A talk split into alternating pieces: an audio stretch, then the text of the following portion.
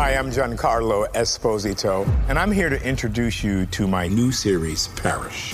My character, Gray Parish, was a getaway driver. I'm retired from life. You know that. He's in a world over his head, Tell me about this driver job. and he's asked to start to figure things out. I did what you told me to. He will try to do what's right and seek justice. Parish, all new Sundays at 9 on AMC and stream on AMC Plus. Right here, right now. Find your beautiful new floor at Rite Rug Flooring. Choose from thousands of in stock styles, ready for next day installation, and all backed by the right price guarantee. Visit riterug.com. That's R I T E R U G.com today to schedule a free in home estimate or to find a location near you. 24 month financing is available with approved credit. For 90 years, we've been right here, right now. Rite Rug Flooring. You know you've got a comeback in you. When you take the next step, you're going to make it count for your career, for your family, for your life. You can earn a degree you're proud of with Purdue Global. Purdue Global is backed by Purdue University, one of the nation's most respected and innovative public universities. This is your chance. This is your opportunity. This is your comeback. Purdue Global, Purdue's online university for working adults. Start your comeback today at purdueglobal.edu. Hi, everyone. Sophia Bush here. Welcome to Work in Progress, where I talk to people who inspire me about how they got to where they are and where they think they're still going.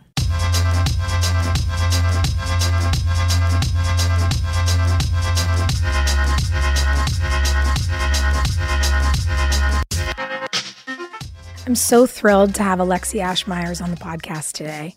She is a badass attorney with Sanctuary for Families, the co chair of the New York State Anti Trafficking Coalition, and a founding member of New Yorkers for the Equality Model, which you'll learn about on this episode. Bills to decriminalize prostitution are popping up across the country, but Alexi and other advocates believe that there is a better solution to actually support the people in the sex trade. This was a really interesting discussion because there's a lot of misinformation about this topic. I learned a lot from Alexi that I didn't know, and it certainly made me feel more invested in this debate and how we move forward to better protect people and make sure that we're not opening up loopholes for exploitation. So I hope you'll share what you've heard after listening and check out our Instagram page for more resources. Alexi, thank you so much for coming on. I'm really excited to have you on the pod. Thank you for having me. Yeah. I want to I want to jump into your work, but I always like to start with people and kind of rewind because I find that we're always having conversations when someone's in the middle of a, a huge initiative or, or some great big accomplishment and I'm I'm always curious how you got here and I like to ask everyone what you were like as a kid and give you flashback to yourself around, you know, 8 or 10 were you were you a tiny social justice warrior at that age already? I was. So I'd say that human rights issues really come by me honestly. My grandparents are Holocaust survivors. So mm. that was a topic that was in my house from as early as I could talk. Um, I always knew their story. I was always proud of their story. They came and spoke in my classrooms. We went and saw them speak. And so, yeah, when I was probably 10, I played Anne Frank or I read Anne Frank passages at the opening of the Anne Frank exhibit in Albuquerque, New Mexico, which is where I grew up. And so, yeah, human rights abuses were just something that I was always on my radar. I was also very argumentative, and everyone always said they knew I would be a lawyer. And so I, it, I also, it's so funny. I'll go back sometimes and find high school essays I wrote, uh, or like you know personal essays for applications to things, and I can't believe how true to myself I still am, and it's almost embarrassing. Like I'm just kind of a cliche of myself.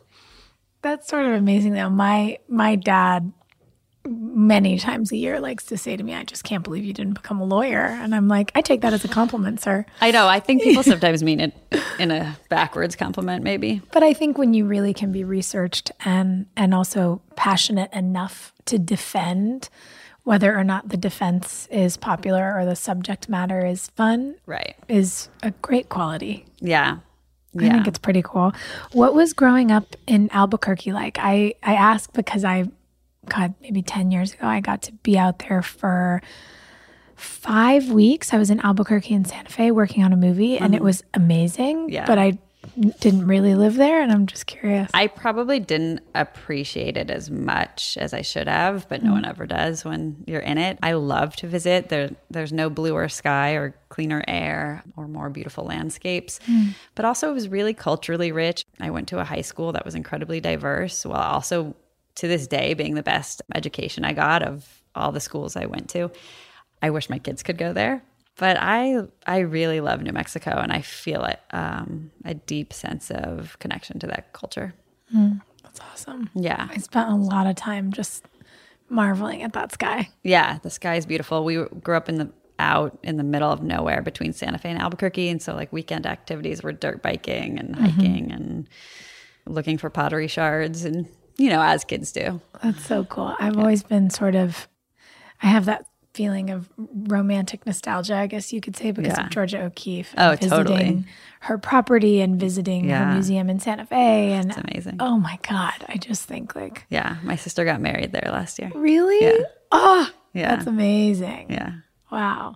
So when you were little, you know, you mentioned reading Anne Frank's diary. What what other things were you reading as a kid that you think may have shaped this in you? They were probably all Holocaust books. It was all Night and Number of the Stars mm. and all of those. Yeah. And Nancy Drew, of course. Nancy Drew's a classic. Yeah. Yeah, I was always into really serious things as a kid. My favorite show was Murphy Brown, and all oh, my Oh, yeah. parents' friends thought that that was weird. But Funny, I, I, loved it too. oh my god, wasn't it the best? Yeah. She was. She was and is my my icon of icons. But I was also a nerd and went deep. Like we went to Rome on a family trip, and so then I read The Agony and the Ecstasy at also probably ten years old, which was like my mom kept telling me, "You don't have to finish that," but Yeah, I wanted to. But when you're a good student, you start a book and you finish it. yeah. I totally get that. And when you were little and diving into all of that subject matter and you know, mostly serious with a side of Nancy Drew. Yeah. Did you think about becoming a lawyer or did you have other ideas of what you wanted to be when you grew up? Um, no, I do think I thought I would be a lawyer after like real childhood fantasies of astronaut and firefighter and stuff. Cool. Yeah. So you mentioned your family, and when I was doing some research, I learned that your mom is a social worker and an activist. And I'm curious what growing up with a parent who works in a space like that teaches you and what you think you learned from her. Yeah, my mom's really incredible. I mean, it's because of her, her the her it's her parents who were the Holocaust survivors and mm-hmm. it's and it was through her lens and filter really that I learned about it. So it was the way in which she chose to pass that legacy on to her children mm-hmm. and the way in which she showed us what was important. She also then started a nonprofit where she writes curriculum to movies that teach cross cultural understanding and uses film as a way to teach children and reach children on so many different levels. Mm. So I watched that as I grew up and watched her start this from an idea she had one day that she really turned into something huge. And then this doesn't quite fit in in the same realm but another thing that my family did when when I was 8 is we adopted my brother from Russia he was 5 and we again I like went full in and learned everything I could about Russia and Siberia where he was from and wrote a whole report on it and and that at such a young age just broadened my world to know that there was so much more out there than what you just would learn in a classroom. Mm. So my parents gave us a really rich childhood in that sense. That's amazing. What was it like having at eight years old, having a sibling show up who wasn't a baby, you know, Yeah. who was already five? It was actually really exciting. I didn't have to deal with like why is the baby crying? I just got to have a playmate immediately. I was so proud of him. We went to the same school and I would walk down the hall and check on him every a couple oh. times a day and he spoke Russian and people would come to me and say like Tully is saying this in Russian what does it mean and I would translate and I just it was fun. It was immediately fun. He's the best. That's and so cool. now my sister, brother, and I all transplanted to New York and live within two blocks of each other. No, so you guys get to see each other all the time. Yeah. yeah. Oh, that's amazing. Until we are too overbearing and overwhelm him, and he disappears and is like, back off. but, his big sisters Yeah. get on his nerves. Yeah. That's fair. yeah. That's fair. My my cousin, I grew up with my three cousins who are like my siblings and Jenna's the oldest and there were times where she'd look at me and the boys and be like, "Get away from me." And we'd go, "Okay, we've done it. We've pushed her over the edge. We got to go. Yeah. We're going to the backyard." Yeah. It was really really fun. So you you go through your childhood uh, in New Mexico and then you went west for Occidental College, right? Mm-hmm. That's so cool. I grew up in Pasadena. Oh, you so I was like, Occidental. Oh, I love it. It's so great. We did we did one huge production of a musical that I worked on in high school and we got to do it at the Occidental Oh, College. Theater and it was the biggest deal for Yeah. us. I know. It's the set of so many movies, too. It's the most beautiful campus. It's so beautiful. How did you decide you wanted to go there? There was actually a, weird pipeline between my high school and Oxy. I think there were like 13 people from my graduating class going who went there. Oh. And both really small schools. So it was kind of nice. And also you just visit it and and want to be there. Yeah. Also Obama went there. Casual. You're Pretty like- cool. Yeah, you're like, I could do this. Got to talk to him about that once. So cool. yeah. And what did you study there? Politics. Okay. and I thought I wanted to work in local politics. So I went to the city attorney's office after graduating and worked there, but I was in the family violence unit and learned hmm. about you you know the intersection between domestic violence and family violence and child abuse and I was also doing a lot of work in LAUSD and, and gang prevention through different programs we created. And so that really then cemented that I wanted to go to law school. What do you think that was? Looking at, as you said, all the intersections of violence and how it affects families and communities, what do you feel like illuminated for you? I think seeing people's vulnerabilities and and wanting to use whatever tools I could to help change it. When I see the state of things so many times and talk to people about how depressed they are and I at least feel like I'm doing something. I don't know if I'm making a difference, but I'm at least doing something and inactivity would just feel too depressing. Mm-hmm. Yeah, the thing that motivates me a lot is thinking no one of us is going to be able to fix it, but if we're living in service to the solution, Yeah. then we're doing something right. So while at Occidental, you were working in the city office. Yeah. And and then Okay. after law school for a few years and then went through law school. Can I ask you a question before we get into law school? Yeah. What do you actually, because I'm sure some people are listening to you talk about what you were seeing, but I'm curious if you can explain to listeners and honestly to me as well, what you were doing when you were working there. What What is your day in and day out? So the unit I was in was actually really unique and it was a crime prevention unit, hmm. which at a prosecutor's office is amazing because so much of what prosecutors do is after a crime happens. So we worked with U- LAUSD and with local precincts, and we had different presentations. One was called No Secrets, and it was for children about how to prevent sexual abuse. And that was with a retired LAPD officer, and it was a curriculum that we had written. And another one was a truancy prevention program. So we went in and really educated about how truancy at school down the line leads to gang involvement and how to really keep kids out of gangs. So that was largely my day going around to different schools. And then we would host conferences to learn what other jurisdictions were doing and educate them about our programs.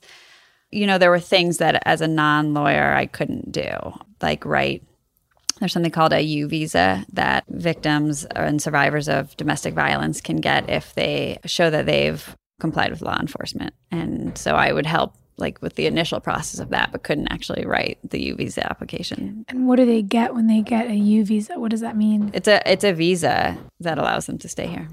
Oh, okay. Yeah. Wow, that's amazing. Yeah. And so, was it realizing that there were certain barriers to your work by that, that yeah, you faced just that I could do more or I wanted to do more. And so then, how did law school happen? So I just went down the street from where I, from where I was working, where I was living, and kind of plowed through law school in two years. I spent a summer in The Hague studying at the international criminal courts and all the tribunals and learning about war crimes. And I really loved that and wanted sort of a job in that area. But what really, when hearing about war crimes, it was always the women and children's stories that really. Mm-hmm. Got to me, which somehow led me to trafficking. And so then I interned at my final internship was at the Somaly Mam Foundation, and everyone else in my law school was so much more traditional. They were at firms. Mm. I felt a little bit like the imposter syndrome working at a nonprofit, but it felt right. And I and I didn't want to, you know, push like a square hole in whatever the saying is. I just didn't. I didn't fit at a firm. It's not. I knew I didn't want to go um, that route. So I really loved working at the Somaly Mam Foundation. And when you're an intern, you do a lot of research and a lot of reading. And what I was learning about was how much trafficking actually occurs here. Mm-hmm. And that it was really it's really important to also to work abroad but that if while i was looking for my next step in new york there was so much to be done right here mm-hmm. and that i wanted to be part of that i think it's so interesting that we hear about these global issues whether it's sex trafficking or period poverty or inhibitors to education access, and we assume they happen everywhere else. Mm-hmm. And then you start looking at the numbers and you realize it's literally happening all around us mm-hmm. and that we've probably seen it. And how do you begin to help people make sense of that through the work? How do you educate people about what's happening in their community? Yeah, I think there's a lot more awareness of human trafficking as a domestic issue now than there mm-hmm. was even five years ago. But I just, I mean, I talk about it everywhere I can at every. I'm asked about it. So, mm. um, at an, any dinner party, any social gathering, on social media, just talk about it and spread the word. But also correct people's misconceptions that sex trafficking happens in Southeast Asia and in Eastern Europe and not here. Mm-hmm. And what it, what it means because I think a lot of people think that sex trafficking means you have to cross borders, you have to be kidnapped. You know, it looks like the movie Taken when in mm-hmm. reality it's so prevalent and domestic sex trafficking looks really really different than that. Can you tell us what it does look like? Well, there's there's different kinds. What I saw in my work as a prosecutor of human trafficking cases is that communities tend to traffic their own communities. So for American born exploiters and pimps, they traffic the girls right out of their their high schools, out of the corner store. They know them through their cousin or through a friend. They meet them on social media and they prey upon them in different ways. They use different techniques, but more common than than what you see in movies is like the protector Romeo pimp who uses seduction and and more subtle coercive tactics to exploit the person that they are preying upon. And pimps really intentionally recruit people when they're at their most vulnerable, when they're young, when they're homeless, addicted, living in poverty. They primarily target women and girls of color, people in the LGBTQ community, youth in foster care. We work really closely with Covenant House here in New York, and the director of the human trafficking initiative there talks about how pimps wait outside Covenant House. They put ads out. If you live at Covenant House and want to make money, contact me. Oh my God. So they really prey upon those vulnerabilities. And I think that the point you're making about the sort of protector or even romantic coercion is really interesting mm-hmm. because we do often see these relationships or or or these situations represented in ways that are, you know, hyper realized for entertainment and they're represented as though they're this, like you said, someone's being kidnapped or abused. And it usually doesn't start that way. Mm-hmm. You know, they start in these smaller sort of microaggressions and micro actions of violence against women, and then they yeah. snowball. And by the time a woman is has been trafficked and is being abused, she's been in this system for a really long yeah. time. And I'm curious, what would you tell people are some of the ways that it begins? Because I don't think a lot of people understand how it starts. How the actual exploitation starts? Yeah, like is, um, if there's an example of someone whose story perhaps you've yeah. heard that might um, might explain it. Sometimes it starts with with a real romantic seduction and I'm your boyfriend and we're going to have a great life together and we're going to live in this apartment but we just need a little bit of money to do it and help us out and I'll only ask you to do this once and you, you're doing this for us and I love you and I'm so sorry you have to do this but I need you to mm. you know my guy's going to pick you up and you need to go with him and do what he says and we'll get money for it and, and you'll never have to do it again and then other ways it starts is that they do prey on someone who's incredibly vulnerable and mm. who's in absolute survival mode and needs money to survive. And this is the only way to get it. And the common denominator in all of the cases of trafficking is vulnerability. And one thing that I think really gets ignored in this conversation is that you can be exploited at any age. It can happen. An 18th birthday doesn't change you from a, a victim to someone who's in it consensually Right. what happens on an 18th birthday that that all of a sudden makes you not vulnerable to exploitation which that sort of leads me to what I'm working on now should we go there Yeah, sure. Okay. I'd love it. So there's a huge campaign in New York. It's also happening in Washington DC and it's coming up nationally to decriminalize the sex trade. Mm-hmm. And the language on this issue is really misleading and important to note because a lot of people are asked, and, and this is coming up in the presidential campaign a lot with candidates, are you do you support decriminalization of the sex trade? Hmm. Now your knee jerk reaction is yes, women should never and I say women, but actually it's there are boys in the sex trade and LGBTQ women, but survivors and victims should never be arrested for what they're doing. So hmm. your reaction is to say you decriminalize the sex trade, but what's really misleading is what that actually means to decriminalize the sex trade and that includes and what these bills include are legalizing or decriminalizing sex buying and pimping. The bill in New York that was introduced strips any penalties away from brothel keeping, from sex tourism, oh and from pimping someone who's over 18 years old. That makes my stomach drop. Yeah. And it's being pushed as progressive and feminist and empowering.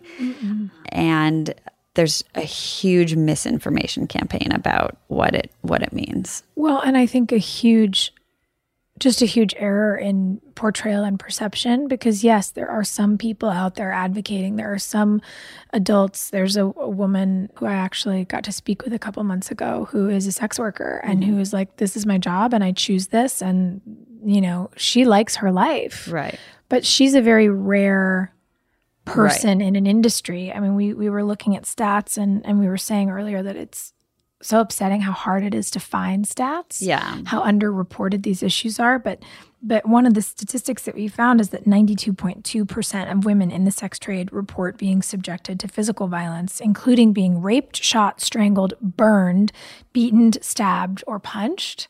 Yeah. So those are not women who should be punished, nor should the small percentage of, of women who are involved in the sex Right. trade who are there by choice and who like their life be punished. But people who do that to 92.2% of women, Right. men who buy women and children, men who sell women and children as though they are commodities, should not escape legal Right. punishment Right.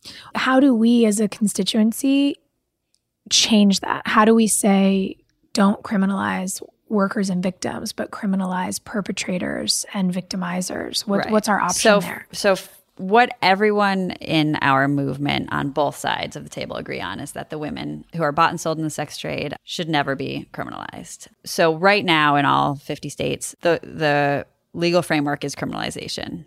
The people in prostitution are arrested, the sex buyers are arrested. So, we're moving to change that. And in practice, many of the states have already enacted that. In Seattle, Washington, women aren't the, uh, I keep saying women, but um, Women the and pe- sex yeah, workers. aren't arrested for prostitution in New York. NYPD has really stopped arresting the people in prostitution. So where we differ is on the issue of sex buyers, and you just read and on exploiters, but I'll get there. What you you just read that statistic about the violence that happens in the sex trade, and again, many people probably think that this happens at the hands of exploiters.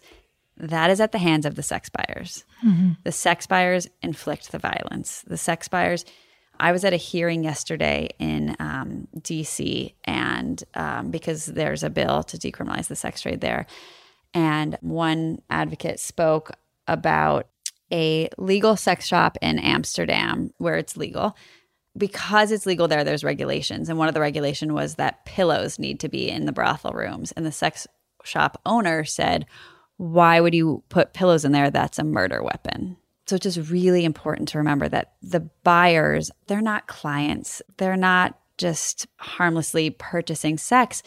They're buying access to a woman's body. And once they have that access, they report in that they feel that they have the right to do whatever they want once mm-hmm. they've paid. And they fuel this industry. So if you strip away any penalties for sex buying, if you normalize it, the it works like any other you, you know market where the demand will increase and and the violence will increase. The, the, violence will increase, and the supply will have to increase to meet that demand, mm-hmm. and that's where trafficking happens. There aren't enough people in the sex trade consensually to meet that legalized demand. So then, who fills it? Again, our most marginalized members of society are mm-hmm. trafficked in to fill it. Women and women of color and LGBTQ yeah. men and women and exactly. And furthermore, decriminalization and and legalizing brothels that leads to more brothels. More brothels mm-hmm. leads to more demand. You again, you have to fill that supply. Mm-hmm. So it's just yeah, and and it is curious to me why we have this idea that there are respectful that clients are respectful of these women. Right. You know, another point I heard yesterday at the hearing from so many survivors buyers don't care and they don't know. They don't know if you're in this consensually. They don't know if you're trafficked. What do they check IDs? Is there, do you mm-hmm. have an mm-hmm. ID that says, I want to be doing this? And so many survivors talked about how when asked, and, and this goes back to your, your question about numbers and reporting, when people who are under the control of a pimp or exploiter are asked, Are you doing this consensually? They're not going to tell the truth. They're t- terrified for their lives. They have complete PTSD. They're likely addicted to drugs to mm-hmm. cope with the trauma that they're dealing with. And so they're not going to tell you mm-hmm. the truth. And and it might even be years before they understand mm-hmm. that, that reality. Well, so many people don't get to process their trauma until they're out of a traumatic mm-hmm. situation because yeah. the I mean our brains are literally wired to shut us down mm-hmm. so that we can survive. And when you're in survival mode, you're not exactly in your most psychologically open and and self you know comprehensive state to discuss what's happening to you it's, exactly. it's so strange that we expect people to feel that way. And, and when you think about even, you know, if we get out of the sex trade, when we talk about sexual violence, think about how long it can take a girl, and you know, the stat is that nearly one in four girls in the US will be sexually mm-hmm. assaulted or raped by the time she's 22. Mm-hmm. Think about how long it takes a girl to tell her parents. If she ever tells I know, her and parents. it's held against them. Well, you didn't report it. Why mm-hmm. didn't you mm-hmm. tell anyone? That uh, the fact that that goes to issues of credibility it makes it incredibly hard. Yeah. And so I, I just when I when I put it under that lens, I can't imagine how a woman or a person in this position while to your point under the control of someone else yeah. who is exploiting their personhood is going to be like hey guys guess what this is exactly what's happening to me and this person might kill me for telling you but obviously i'm going to tell you because you told me i should yeah that's insane and really, when you start to do your own research into this issue and look online, and you'll see very vocal women who say, I want to be doing this. I'm a sex worker. This is my choice. And you wonder where are the voices of the survivors. But you really have to consider they're dealing with so much trauma. And sometimes it's hard enough to get out of bed and brush your teeth, let alone go and talk in a soapbox about your traumatic, your most horrible traumatic experiences we work really hard not to re-traumatize our survivors and and put them out to speak about their experiences before they're ready. Mm. So there's a few survivors who we work with who have done so much work to get to a place where they can talk about it and even for them it's it's hard after a day like yesterday it's triggering mm-hmm. and you're being spoken down to by white men council members who are trying to decide that your body should be for sale. And mm. it's really hard to sit in that room and not actually see like this is white privilege at its worst. This mm-hmm. is this isn't protecting women of color and girls of color. This is protecting white men who want to buy them this law. And it's protecting epstein. And it's disgusting. It's so awful. Yeah. In looking at your work one of the things that you talk about being an alternative to this is the equality model. Yeah. And I'm wondering if you can just explain to people what that is because I do think it's really helpful to not only educate listeners on signs and and facts and the problem, but to give people the verbiage to then go out and advocate and have these conversations in their own community because Yeah. maybe they'll hear someone say we should decriminalize you know the sex trade and it's like well actually not all of it Yeah, so exactly. we have a solution So, yeah, there's an alternative to full decriminalization and to the status quo, and that's called the equality model. It's also known as the Nordic model. It was pioneered in Sweden and since adopted by seven other countries, including Canada, France, Israel, Ireland, South Africa is considering it right now, Spain's mm-hmm. considering it, and nowhere in the United States has officially passed it. Some already operate, some states already operate in that under the equality model. But what it first and foremost does is decriminalize the sex trade for people in prostitution. So it, another thing you can call it is partial decriminalization, hmm. because, like I said, people who are bought and sold in the sex trade should never be arrested for their being victims or being there by choice. However you proceed or however you've gotten into the sex trade, it should be de- decriminalized. Though where it, it differs from the full decriminalization model is that there's a very heavy focus on demand. Like I said, the buyers are the economic engine of this industry. If you deter buyers, you can shrink the industry. This is a multi billion dollar industry. i read it's 150 billion dollars a year Yeah, that, globally. that we know about yes. And so if you think about that, that's so insane yeah. And then when you do the math and you think about that at maybe a hundred dollars, which is on the high end per sex act, how many rapes that is per year globally, and versus the amount of prosecutions that happen, maybe a handful of those people get prosecuted, buyers and exploiters. Hmm. So the the equality model really shifts the stigma away from the people who are in prostitution to the sex buyers.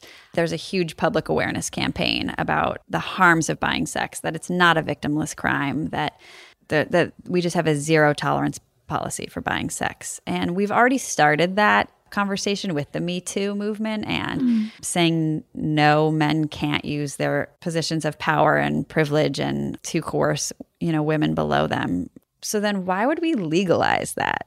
But I digress. So then the third prong of the equality model is to provide really robust services to the women who are leaving, who choose to leave the sex trade. Those services include legal, medical, clinical, economic empowerment, housing. And we're already doing that in New York. We have working we've been working with city council and we have something called the empower clinic and it's a place where women can seek all of these services and it's an alternative because what what happens now is women aren't they're still arrested for prostitution but they are the, rather than prosecuted sent through human trafficking intervention courts and that's a way to connect them with services this takes law enforcement out of it completely hmm. so that if someone chooses to exit the sex trade or to seek these services, it, it really is their choice. that's amazing Yeah.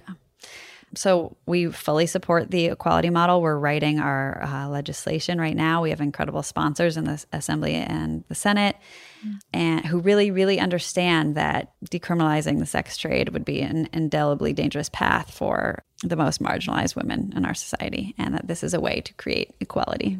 That's so cool. Thank you so much for explaining it. It's also so special. I'm having this moment watching you talk about it. As, as soon as you got into speaking about what's happening in New York and the empowerment clinic and the bill you're right like you are, your whole face lit up and you have like this like beaming smile. I wish that people listening could see you because I think it's such a wonderful thing when you get to see someone just be lit up from within because they're doing what they're called to do or meant to do or what, however you want to say it. And it's, it's awesome that in in such a serious sort of arena mm-hmm. where the subject matter is heavy and has real consequences you find like your ultimate joy in your advocacy and i can see it on your face and it's Thank just you. it's just cool i get excited i'm just like you're changing the world thank you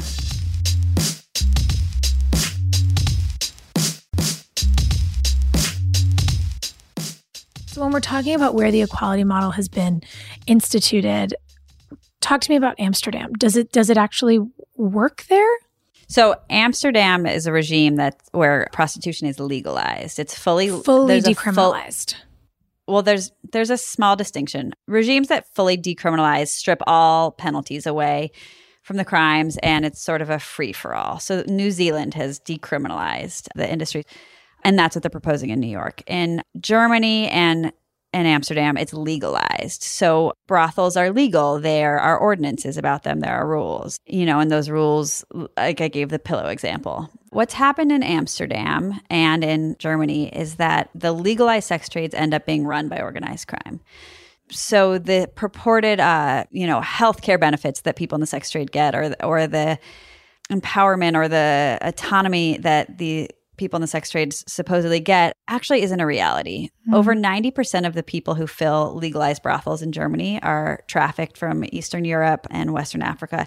They're not legal, they're not seeking those benefits. Hmm. Something that happened in Amsterdam is that they've started to roll back their red light districts and close them because the mayor of Amsterdam has said that you actually can't create a legal, safe sex trade. It's just not possible.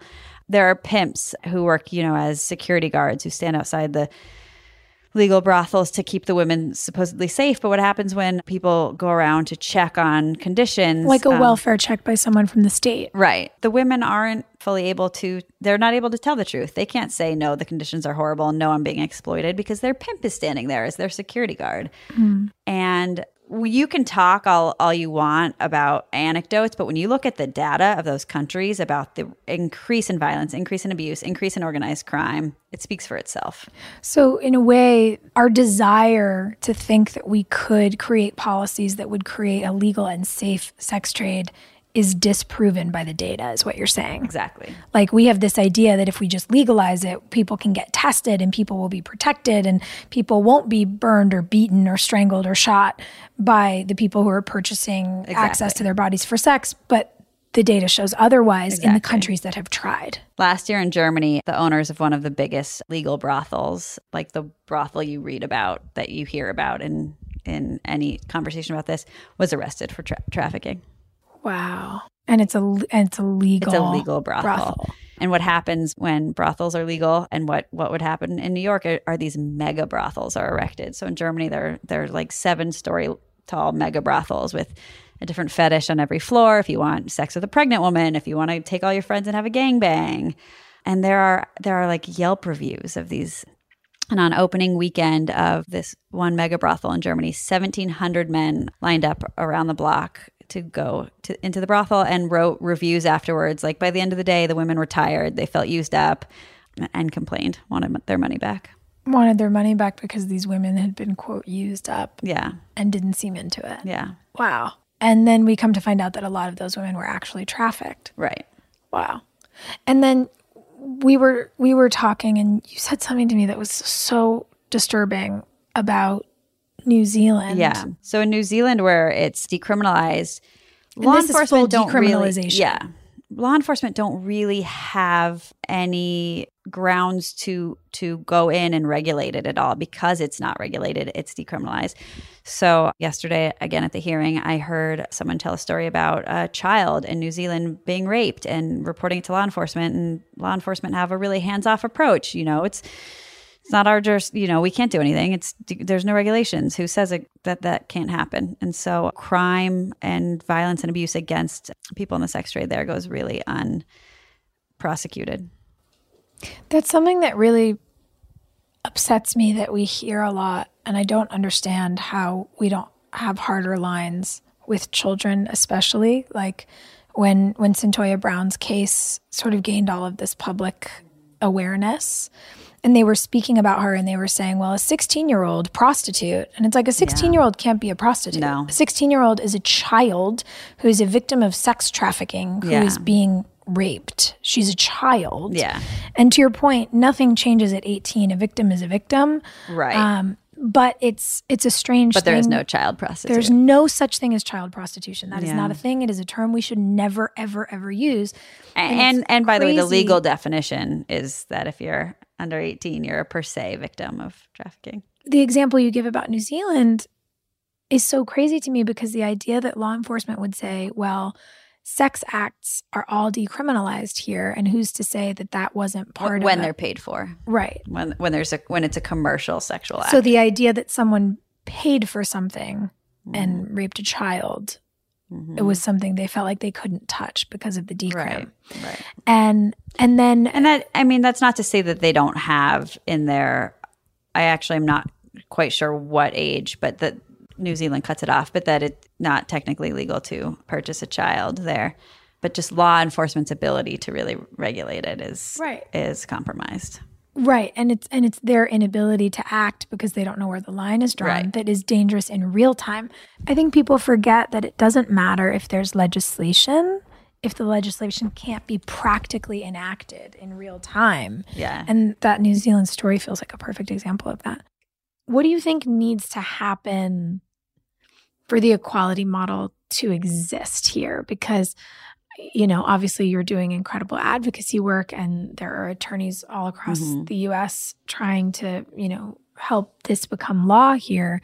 But what can the rest of us do to support your work and to and to help cla- you know kind Yeah. of clamor for this? I think spread the word, educate that there's a third alternative, and that when you read an article in Teen Vogue that says sex work is work, and question it and push back on Teen Vogue, who um, wrote an incredibly distasteful, horrible article glamorizing the sex trade, and you know, take to social media and convince millennials that it's not empowering to let men buy access to your body and that when there's a price tag on one woman there's a price tag on all women. And I think that's such an interesting thing because, to your point, there are people who find their personal empowerment in all sorts of ways. There's all sorts of avenues, there's all sorts of choice.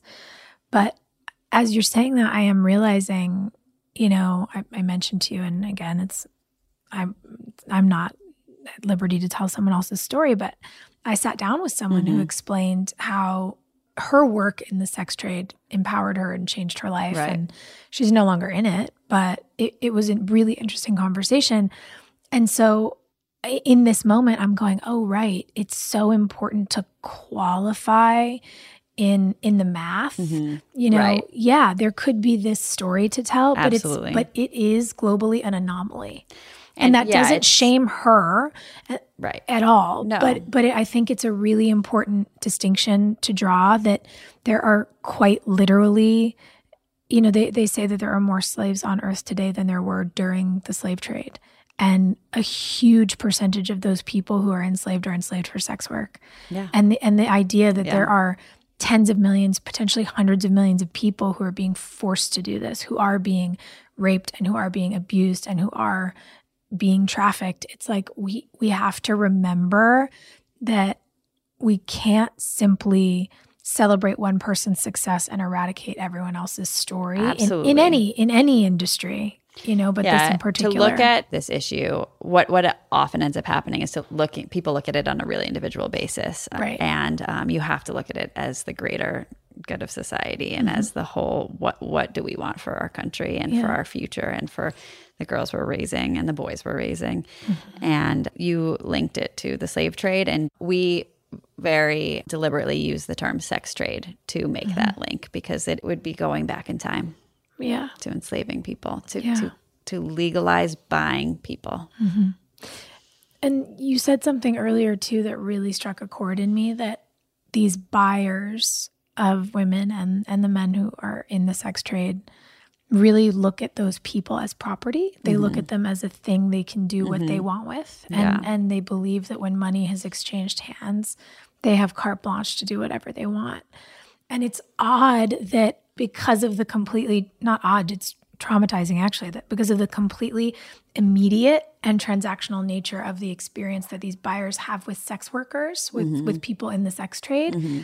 is that they're not humanized at all, Right. but they're very human. But they're mm-hmm. being treated like a twisted doll of some sort. Yeah. You know, it's like I can do whatever I want with you, I can take it as far as I want with you. And when I leave, I never have to think about you again. And you know what fuels all of that? Pornography. So dangerous. yeah.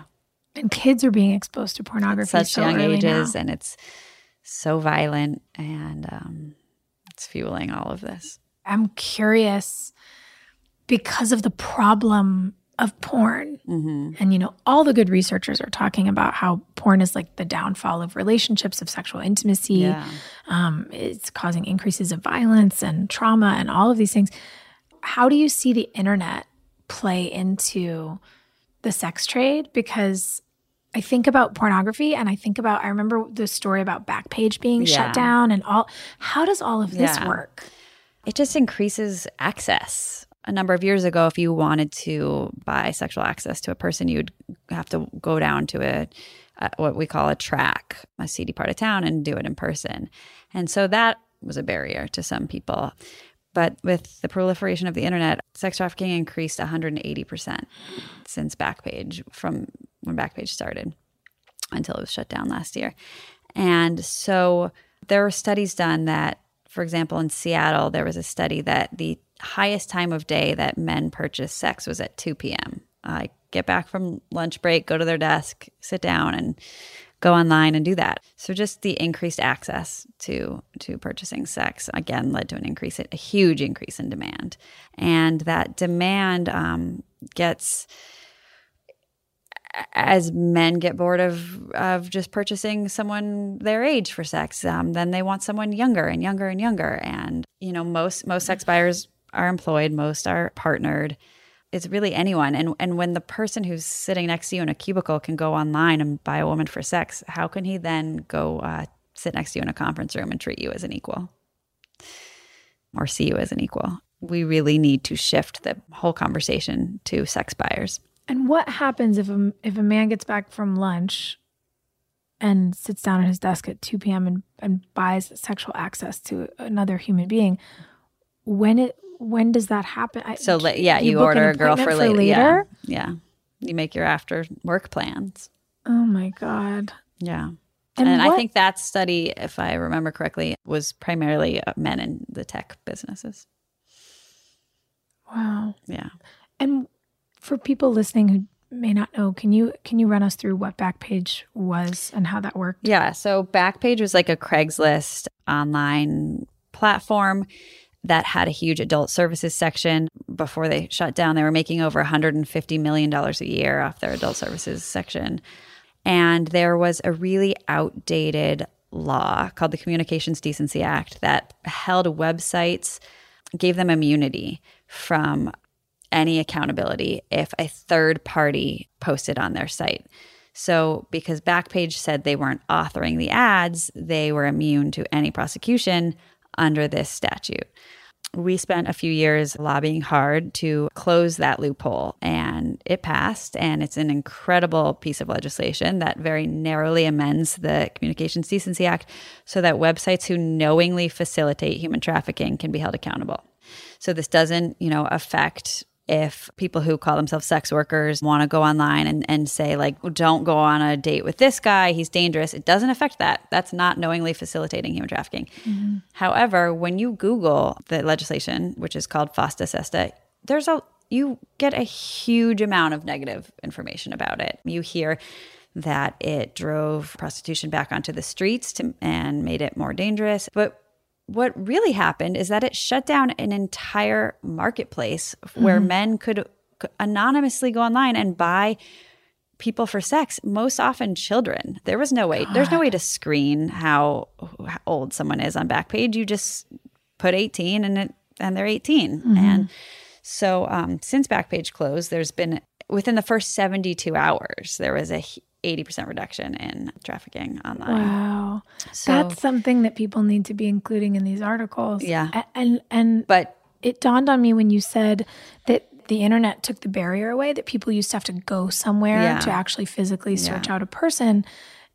You can't watch someone via an internet exchange. Exactly. But back pushing sex the sex trade back onto the streets means people can be surveilled. They can be followed. Exactly. Law enforcement can actually crack down on this, hopefully rescue these sex workers and criminalize Right. these these johns and, these pimps. And for people who are in the sex trade who say that the internet gave them like a layer of safety, to your exact point, how? You can't see who's on the other end of the computer. You don't know until that person shows up, opens your door, comes inside. if they're going to be the next person that beats you or suffocates you with a pillow Mm-hmm. or sodomizes you or any number of horrific, dangerous acts. You don't know that from the internet. How does the internet add a layer of safety? Mm-hmm. Yet that's an argument that you often hear um, about why Fosta Sesta made made it so dangerous. Wow. But of- you know, tech was really against it at first, free speech and all that. But we we have to do the work. We have to do something to protect vulnerable people and and it we legislate for the many, not the few.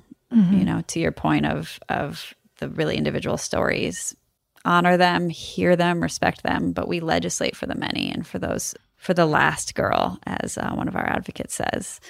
You know, those who are most marginalized, most need it. as we talk about the reporting on it, because you do talk about the fact that there's not a lot of statistics and also that the stories around the reality of these policies can get very conflated and and whatnot. How do we get better numbers and reporting? How do you how do you think we get to that? Do you think we need that? I don't know if we need it.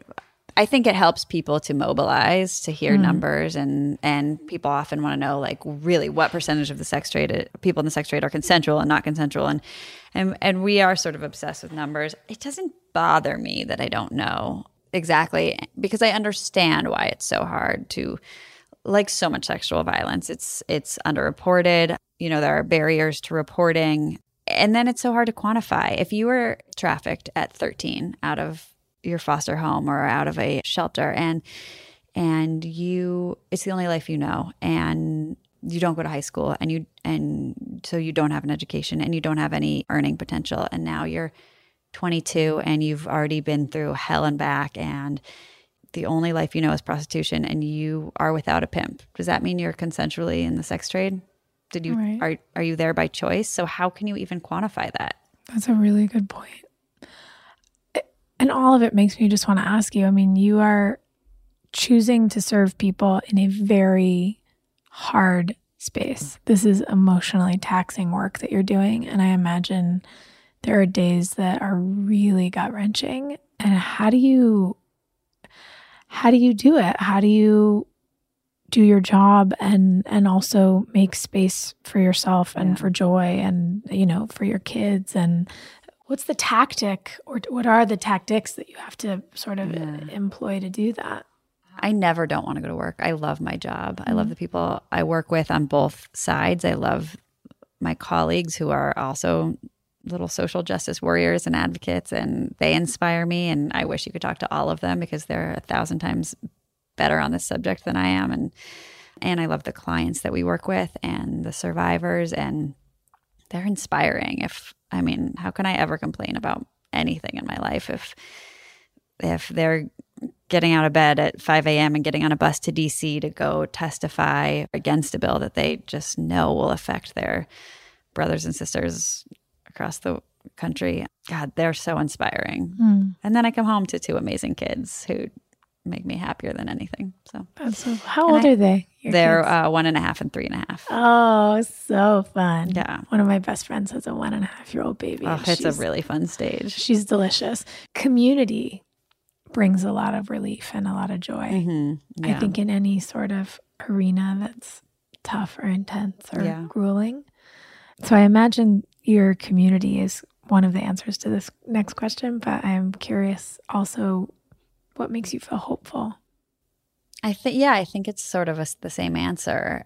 The people that I work with, and we'll we'll go around and we'll meet with legislators and we'll meet with community members, and you know we'll just educate people, and sometimes we'll get pushback, and then sometimes we'll have a meeting that just gives you so much hope. Some hmm.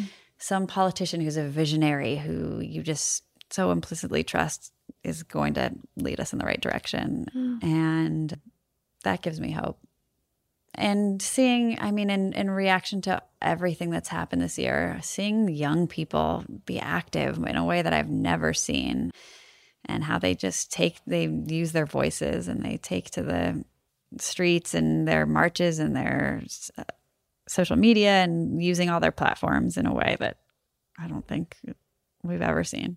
So that gives me hope. Yeah, they're pretty badass. yeah. I'm, on I'm all subjects. Yeah. it's really great It's really exciting. except this one.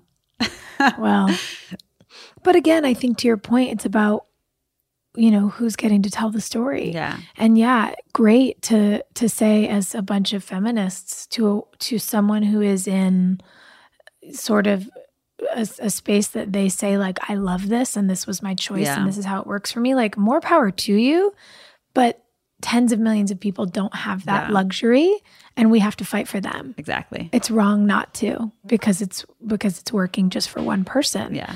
And to your point, the excellent version of this kind of legislation being the equality model Mm-hmm. wouldn't criminalize that person who's living her best life Right. anyway, but it would protect tens of millions or potentially hundreds of millions of people who are not. And Right. that's got to be the point. Yeah. Well, my last question for you uh, is one that I like to ask everybody. The title of the podcast is called Work in Progress. And I'm curious what in your life comes to mind as a work in progress for you right now? Oh, I think all of it. Children certainly are. Um, marriage is, and and my work is. I think right now I'm I'm so have my head in this drafting of the equality model and what do we want to go into it and how do we mm-hmm. defeat the other bills and how do we educate people. And then I took a step back yesterday and said to one of my colleagues, like, this could be a five to ten year battle. This isn't. This isn't. I need a reminder. This isn't happening this year. So that's definitely a work in progress hmm. you know, I have the amazing privilege to raise two boys and to figure out how I want to teach them respect and and how to be interested and smart and curious children and I don't know, it's all a work in progress. Yeah, I feel that. Super cool. Yeah. Except my apartment, it feels done. No, your apartment is done, but you got you got an inside line I have an there. answer. Yeah. Yeah, fun fact. Uh, Alexi's sister happens to be one of the great, well, half of one of the great design duos in America, potentially the world. I don't know. Thank you. Uh, yeah, I like, I, I fangirl follow her on Instagram. And the first time she replied to me, I was like, oh my God, hi, I think you're so amazing. Cool, cool. Okay. Anyway, I've seen everything you've ever done. Okay, bye. Now I have to tell her she has to listen to the whole podcast. Just to get to her. Yeah, yeah, yeah. We'll be like, and just a little plug. Yeah, Ariel Ashe. Yeah. Yeah, you can follow you can follow the their well the duo Ashe and Leandro on Instagram, and I repost a lot of their work on my little like design feed. So anyway, yep, just so a cool. moment. I think I'm turning red. It's fine. I do that. a She'll love that. Cool. and you can follow No Buyer, No Pimp NY, like New York, to learn more about this issue. Awesome. Thank you for bringing attention to this. Like Oh I said, just talking about it, teaching people that there's a third alternative Mm-hmm. uh, is really important because I think a lot of people instinctively know that criminalizing people in prostitution isn't what they want. Mm-hmm. But I think once they learn that that decrim also means pimps and buyers and brothels and sex tourism and the likes, there's a third way. Yeah. So thank you. Yeah, thank you because it really is important for people to have access to the expertise. There's so much information out there like you said you google things and you get you Yeah. get reviews that may be completely inaccurate to Yeah. to the way that they're going to affect the public or public policy and so for you to open up your home and your time to really help people who who are not lawyers in this arena get into your brain is a gift. So thank you. Thank you. Hey guys, we wanted to include a follow up to the conversation that I had with Alexi with a panel that she recently moderated on the link between sex trafficking and prostitution and why full decriminalization, in her opinion, is not the answer to protect people who do sex work. It's really powerful, so I hope you'll continue listening. There's a movement again uh, among some progressive liberals uh, to decriminalize the sex trade. This movement touts the ideology that sex work is work, that prostitution is a choice, that it's empowering. Uh, they even go so far as to say that legalizing the sex trade would have no effect on human trafficking. Uh, were it not for my work as um, a prosecutor of human trafficking cases and my um, privilege to work among these incredibly brilliant, brave uh, warriors, I might also um, subscribe to that ideology. But instead, I know that it's not empowering, that this kind of legislation would be regressive, that sex buyers fuel the industry and create the demand, that there's a historical acceptance of violence against women of color who are bought and sold, and that the sex trade is an inherently predatory industry that preys on vulnerabilities. People among both sides of the divide agree that no one in prostitution should be criminalized. Um, but where we differ is in how to provide meaningful services to those people to help them exit prostitution and um, how to recommend policy to around sex buyers and pimps.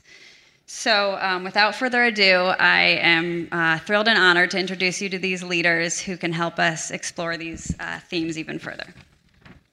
So, I want to start and ask you each to introduce yourselves, who you are, what you do, and how you got there.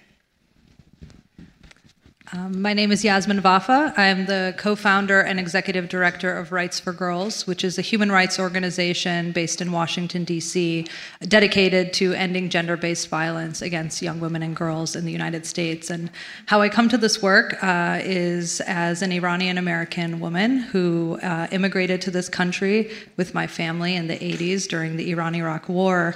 Uh, and so I've always had innate.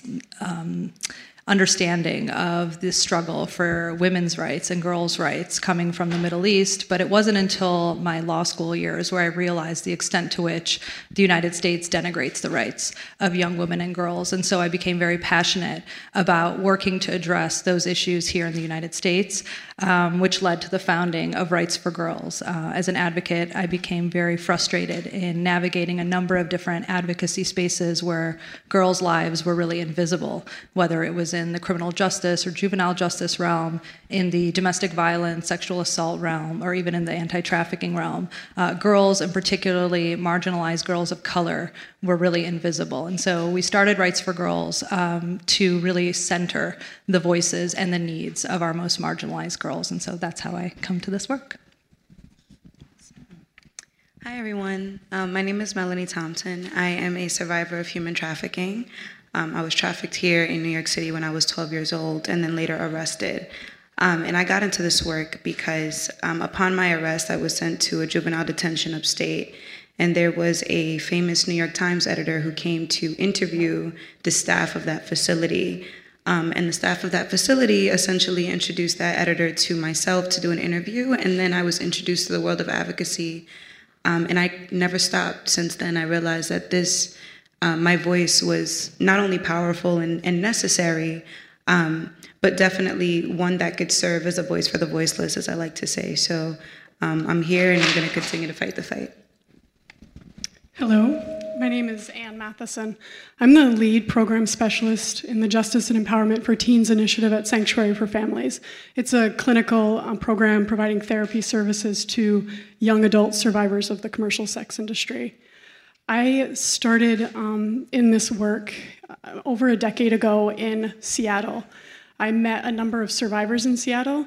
I had already had a lot of concerns about this issue because I had seen friends of mine pulled into the industry and severely hurt by the industry.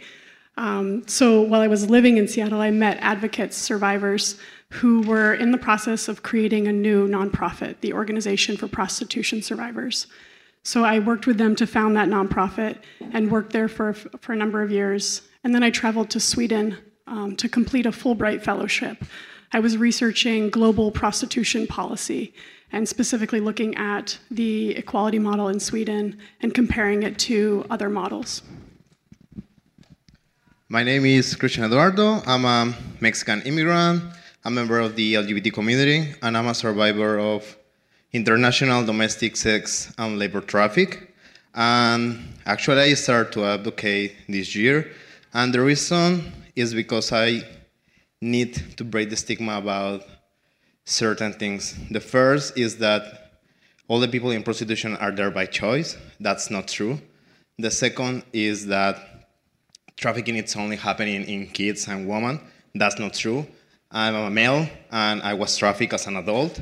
And the third thing is that trafficking is happening here and it's is happening in our communities. Good evening, everyone. My name is Laura Ramirez. I'm the program coordinator for the Coalition Against Trafficking in Women, uh, the first international nonprofit organization to fight commercial sexual exploitation. Um, I'm also a core organizer with AF3IRM New York, which is a transnational feminist organization that does grassroots advocacy um, towards uh, genuine transnational feminist liberation. The word transnational means that no matter where you are in the world, your advocacy cannot ignore or forget the experiences of our sisters back home. And that's exactly what I am doing here in this work and in all of my work for the rest of my life, which is understanding that we are not alone in this world and that everything we do, especially here in the United States, the most privileged country in the world, affects women and girls all over the world. Thank you. So, Yasmin, the topic of sex trafficking and the sex trade is in the news almost daily. With high profile cases like Robert Kraft and Jeffrey Epstein, most people have really still not thought about the links between the sex trade, which includes prostitution, and sex trafficking. Can you start by giving an overview about what sex trafficking is and then explain the link between the two? Sure. So, um, under the law, the crime of sex trafficking occurs anytime an adult is forced or coerced into the sex trade, or anytime a child under the age of 18 is involved in the sex trade. Um, of course, a lot of people talk about the issue of prostitution and sex trafficking as if they're two totally distinct uh, issues, but we know from our work that in fact these issues are inextricably linked, and that's true for a number of reasons. Um, first, it's important to realize that when people talk about sex trafficking, what we're actually saying is people who are trafficked into prostitution. Um, another way of saying that is that although sex trafficking might be the means, prostitution is the ultimate end, that this all operating in the same ecosystem, uh, and that certainly sex buyers who are soliciting individuals in the sex trade are not meaningfully able to discern whether an individual they're purchasing is trafficked or not. Um, the other way in which these two issues are linked is that we know from survivors and much of the global research that the vast majority of adults in the sex trade first entered as children. So, under the law, they would be considered child sex trafficking victims. And so, it's important to think about um, what happens happens when these kids turn 18 right? Does this automatically become an empowered career choice for them, even if they maybe no longer have a trafficker? Um, so it's really important to understand how these two systems are actually very closely connected. Um, and we also have to understand how the policies that we, um, you know, enact to address one of these issues inevitably impact the other. And really quickly, can you go over? There's been bills introduced in both DC and New York. Um, what do those bills decriminalize?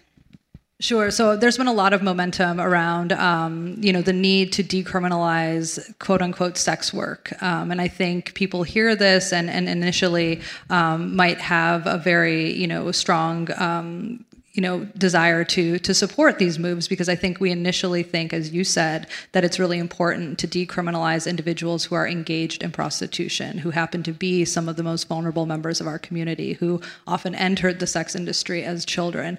Um, but what these bills do is actually go much farther than that. Um, what they do is seek to legitimize the sex industry by repealing all of the laws around um, sex buying, pimping and pandering, as well as brothel keeping. And and what we know is that in doing so, they actually fuel more harm, more violence, more exploitation, and actually directly lead to increased levels of sex trafficking.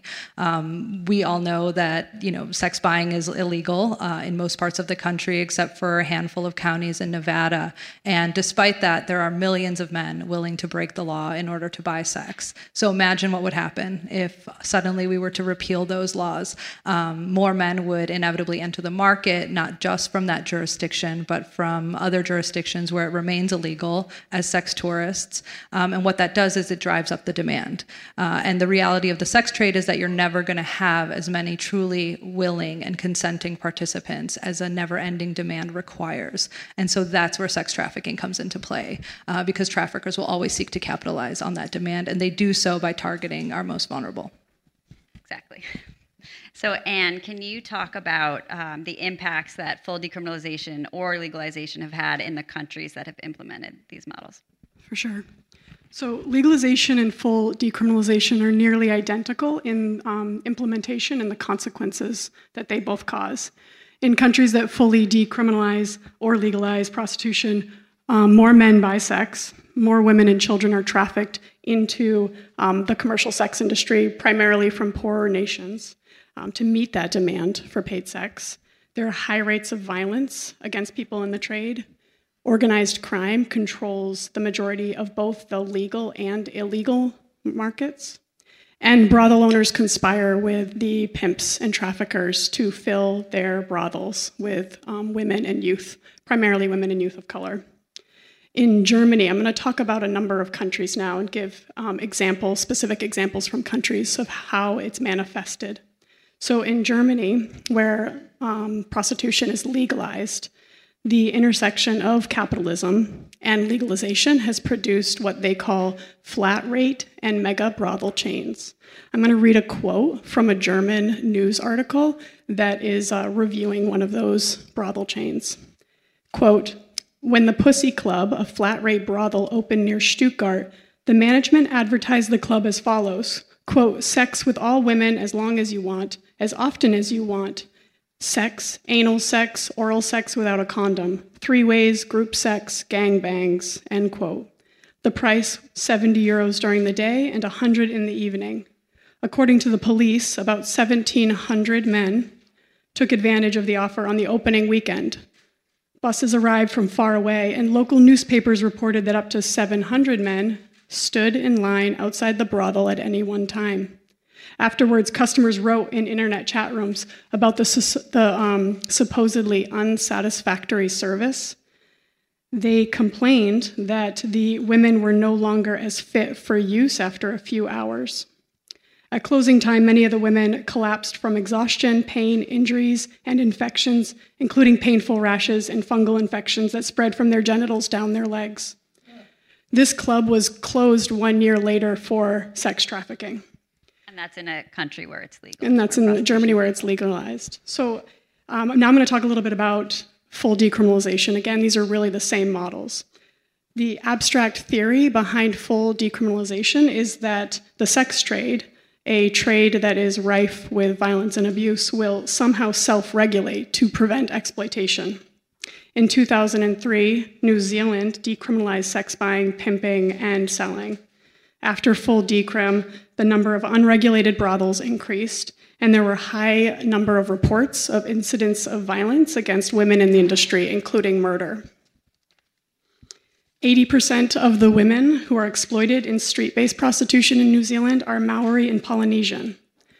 Rather than reducing the number of children exploited in the sex trade, New Zealand Commissioner for Children, Dr. Cindy Kiro, stated that New Zealand has a clear problem of child exploitation which she said had most likely worsened since decriminalization.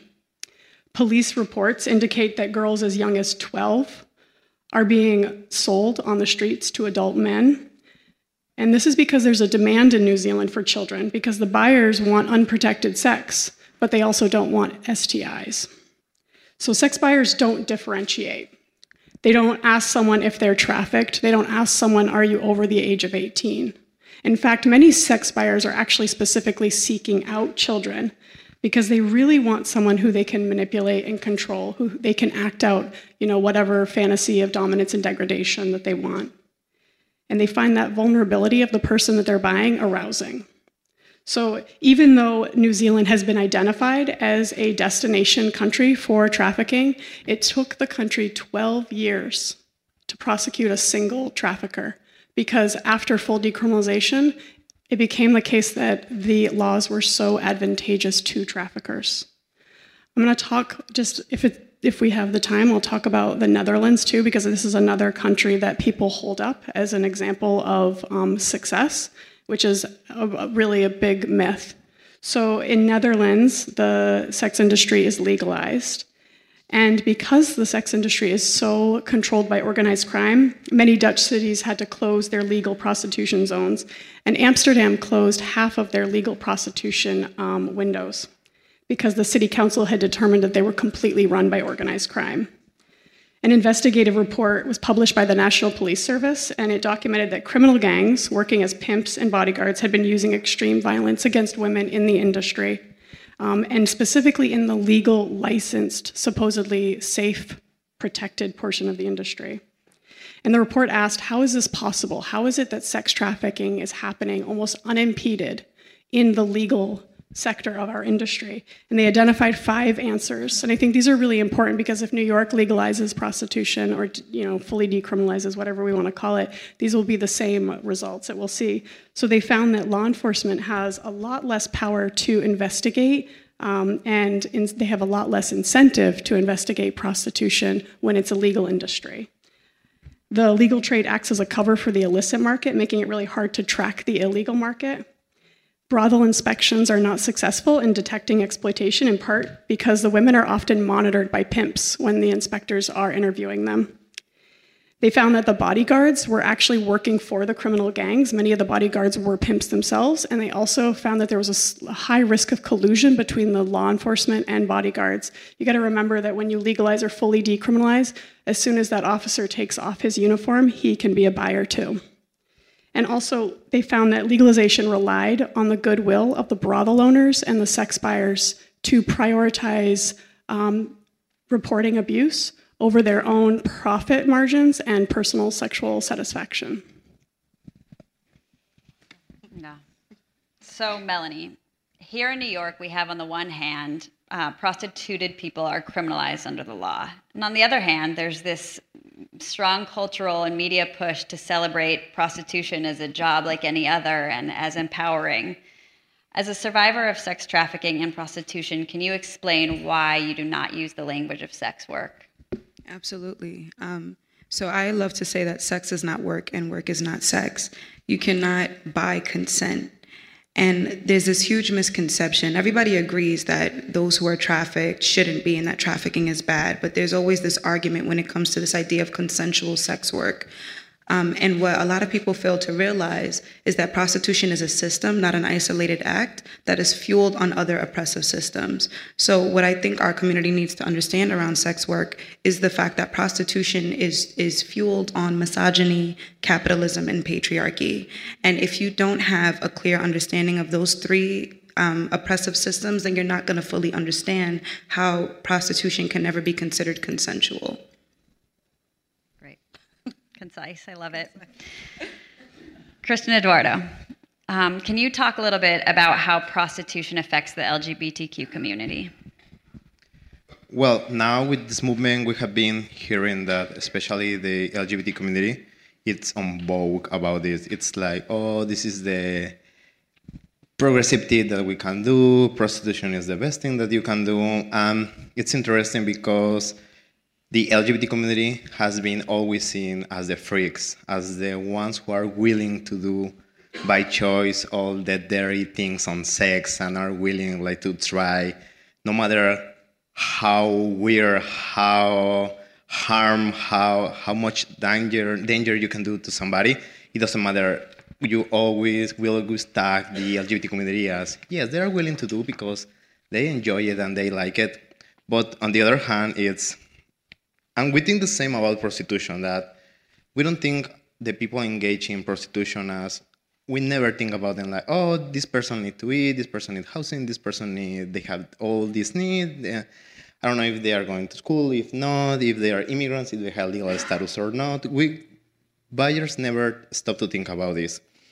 So why and how this movement is now affecting the LGBT community? Well, LGBT community has a lot of vulnerabilities. We need a lot of housing. We are a lot of immigrants. We lack of legal status. We don't have opportunities for job. But there is a common denominator on other communities. People of color is suffer from the same things. Black people is suffering from the same things. Immigrants are suffering from the thing, same things. So it's not only LGBT communities that are being targeted by this new movement of prostitution it's all our communities that are vulnerable.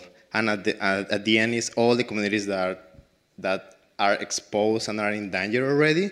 And we need to think about that we are more than holes and we are more than sticks because it's the way that everybody is seeing people in prostitution. So at the end, we are affecting human beings. And I don't know if you really have you ever stopped thinking about yourself and, oh, yes, why I don't wake up today like, yes, let's go and have sex with random people and nasty people that I don't know, and just because, I mean, I, I feel it and it's empowering. I mean, have you ever heard about that?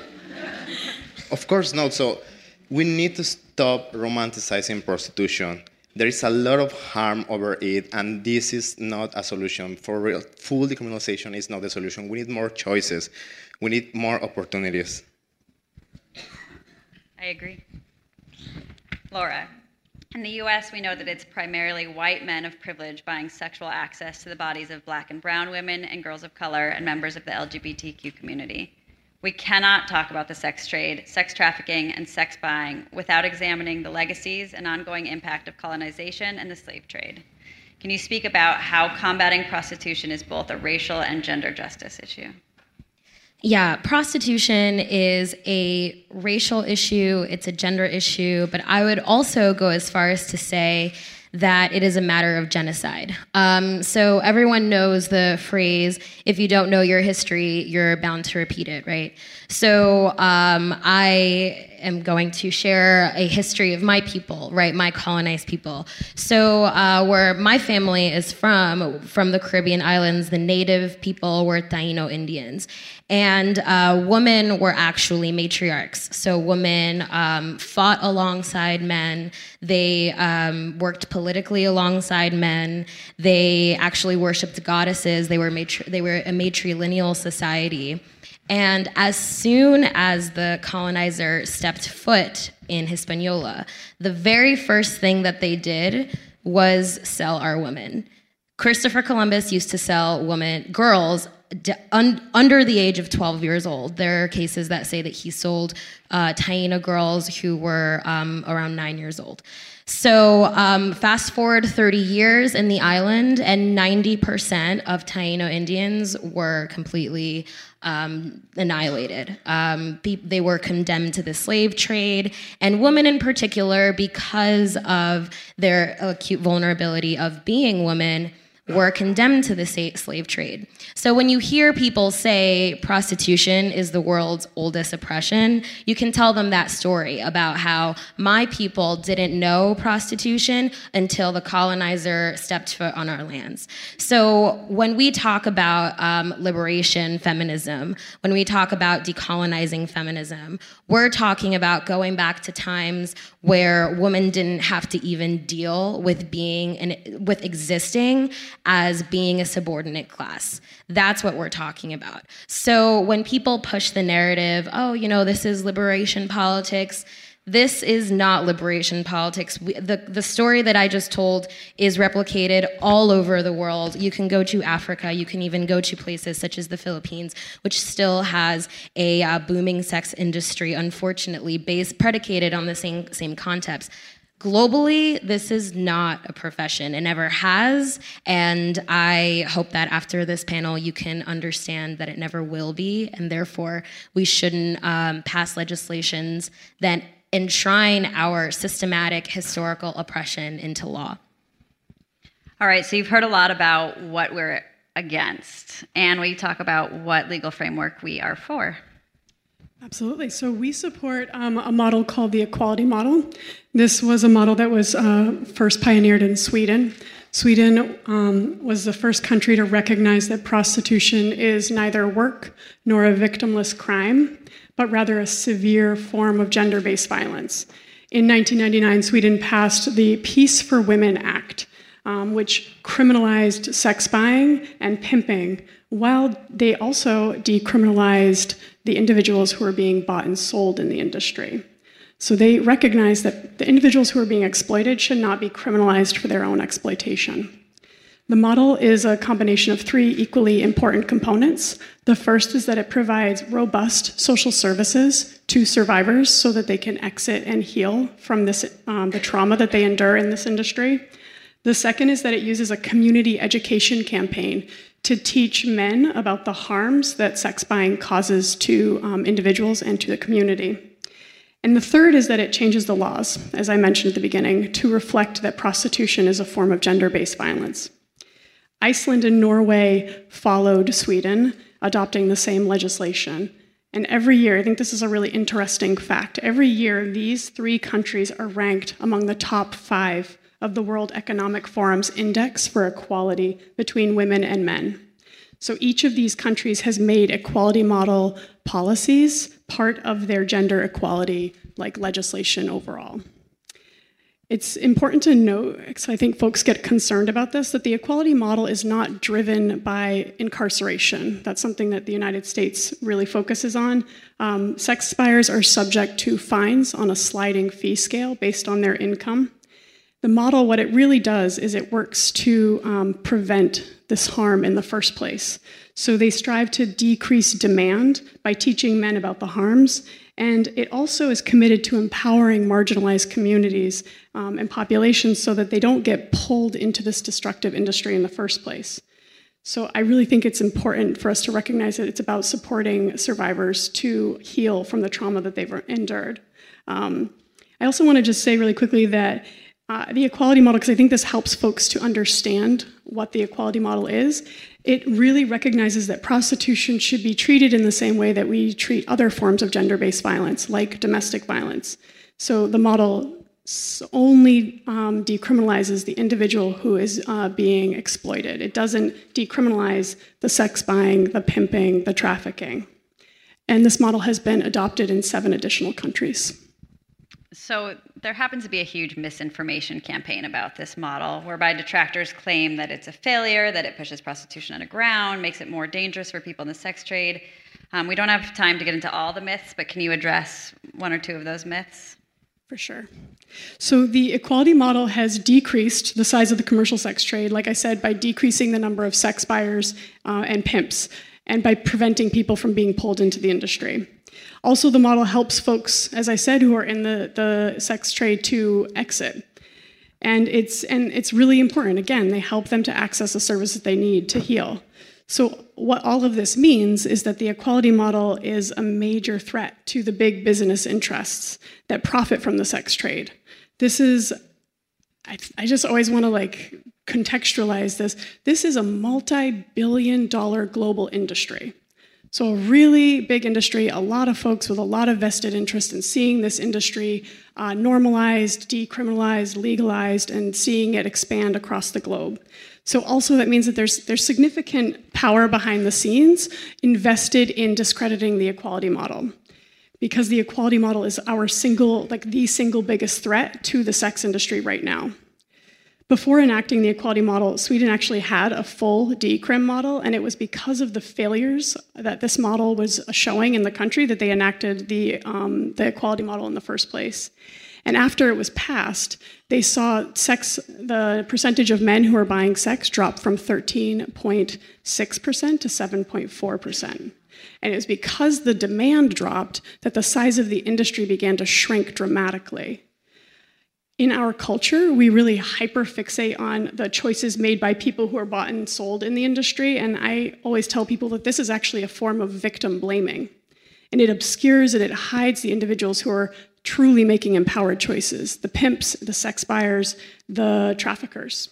They are the individuals who decide how much they will pay, if they will use a condom, if they will rape the person that they've bought, if they will make the person that they're selling use a sponge to hide their menstrual flow. These are the people that are making the choices.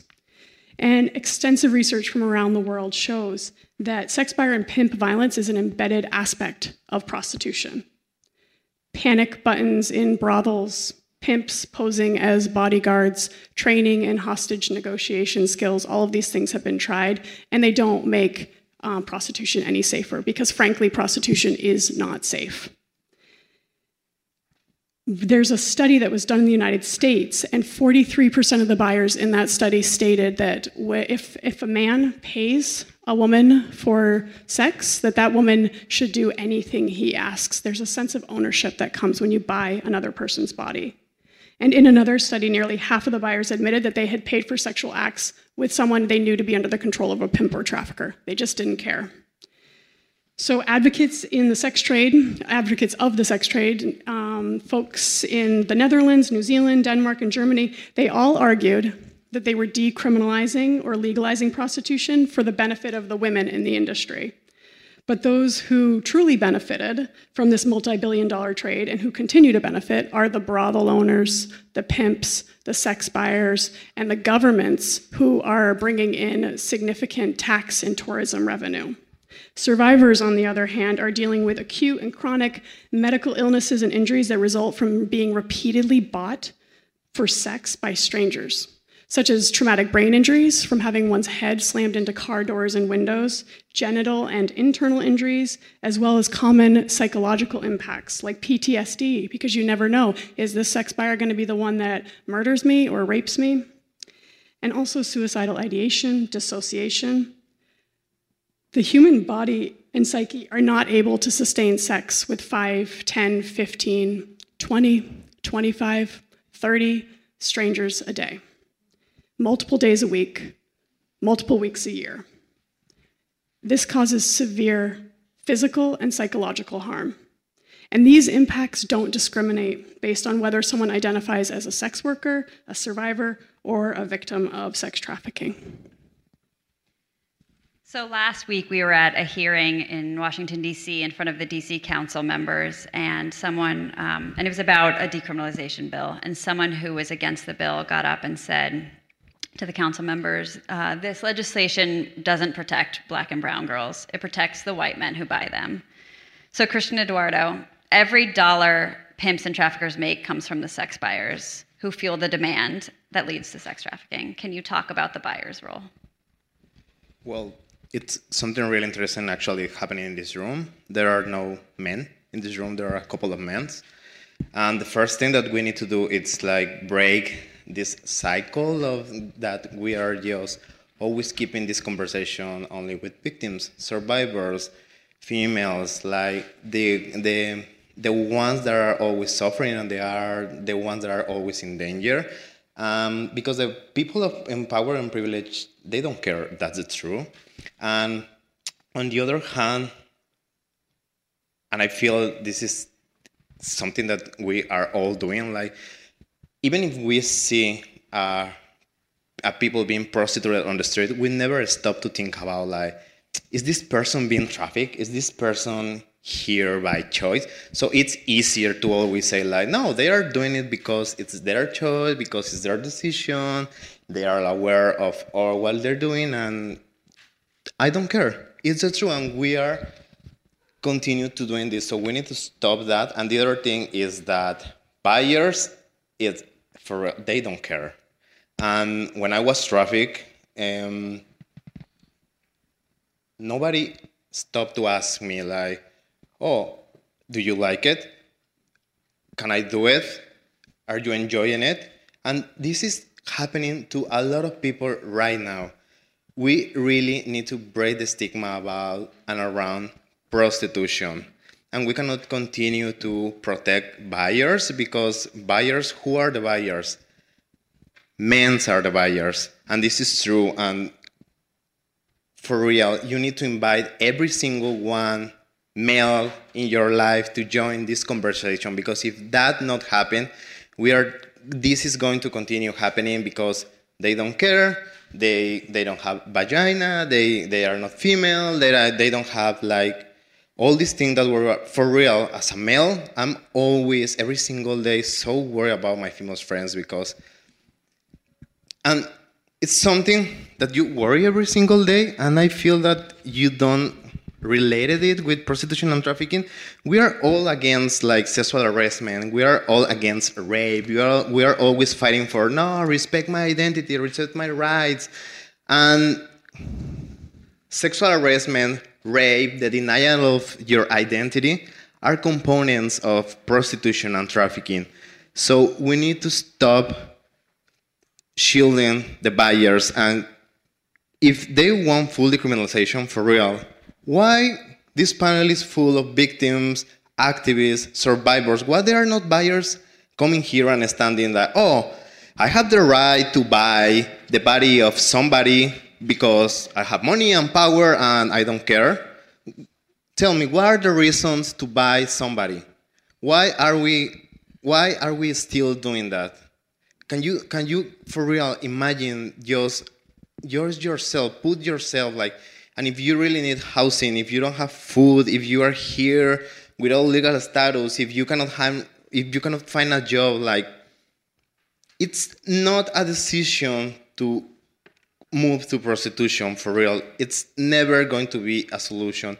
And the buyers are just preying on, on these people. And, and the problem is that we are feeding these vulnerabilities. And we have this tendency to think that everybody in the world is like, we are all good persons, we are worried one each and that's not true. Believe me, that's not true. I was trafficked by people of color of my own community, LGBT people of color. And trust me, we need to stop that. We need to stop protecting buyers and we need to start talking openly about this. So I hope that you join after this to our proposal for the equality model and that we are moving forward, that we want to protect people. And if I'm talking here, it's because I don't want that nobody going through the same that I went. I walk in hell and nobody deserved that.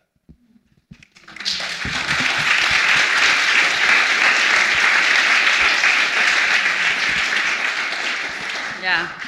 And to that point, another quote we heard at the hearing last week was by someone who uh, said that they were there by choice and were supporting a bill to decriminalize the sex trade. And they looked right at the members, members of city council and said, Come on, you're our buyers. Don't criminalize us. So if that doesn't say it. Um, so, to that, Laura, how do you respond to progressive policies that embrace quote unquote sex work movements, politicians, organizations that claim that full decrim is the way forward? Uh, masking full decriminalization of the sex trade is perhaps the laziest um, betrayal of women as a class uh, that I have ever seen. Um, I would, I would encourage people to be more strategic and to be more liberation uh, and, and focus liberation in their advocacy politics.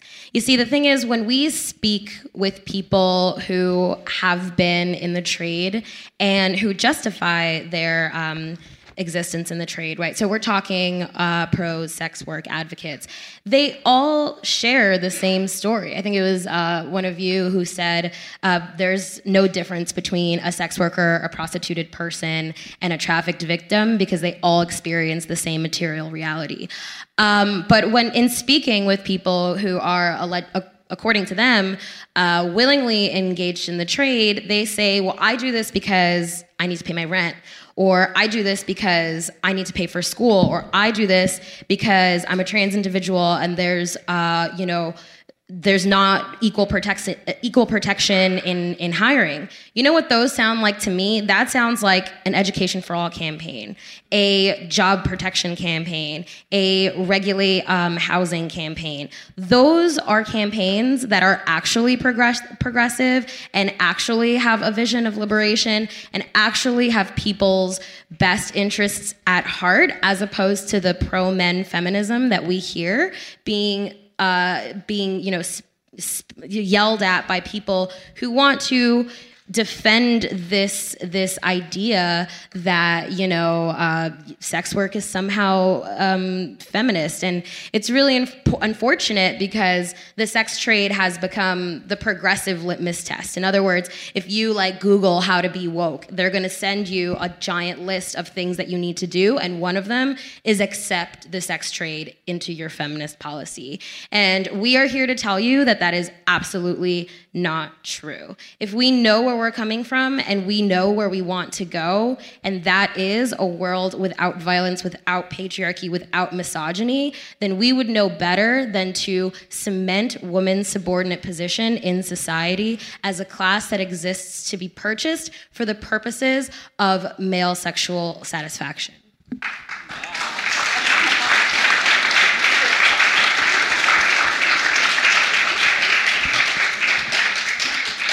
So, Melanie, to sum it all up, what messages would it send to men and boys about gender equality and the liberation if we decriminalize the act of purchasing women's body, especially in the age of Me Too?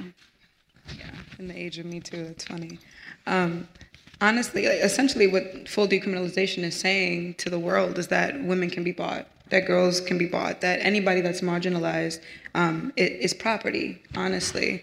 Um, interestingly enough, there was a study done in Seattle um, on sex buyers. And what the results showed was that the height of sex buying usually happened around 2 p.m. um, usually during the workday, right after somebody's lunch. And I can personally attest to what that looks like, considering the amount of people that have purchased my body for their lunch hour special. Um, so, really, if we fully decriminalize the sex trade in its entirety, um, what we're really saying is that you can continue to view people as commodities and that consent can be purchased. Um, and we're also saying to, to individuals that um, a dollar or a hundred dollars, whatever have you, means that you're no longer oppressed. And that's an issue. That's something that we need to combat as a community. And whether or not you're margin, if you're marginalized or privileged, we all have a role to play in that. So Right. And if that guy goes out and buys sex at lunchtime and comes back, how is he going to treat you as an equal in, in the conference and how are you looked at in the, the office? I, I, I find it really, um, really baffling, in my opinion, that in the age of Me Too, um, somebody goes public or somebody just comes out and says, you know what, I went out last night and I was raped. And then we all stand in solidarity. But I go to that same individual and say, I went out last night and I was raped and somebody put $100 on the desk. Now all of a sudden I'm a prostitute. I had consent. I had choice. I was no longer oppressed. I'm not black and brown. I'm still not poor. All of these things change. I think we really need to wake up as a community and realize that the traumas are still the same, similar to what Laura was saying. Does anyone?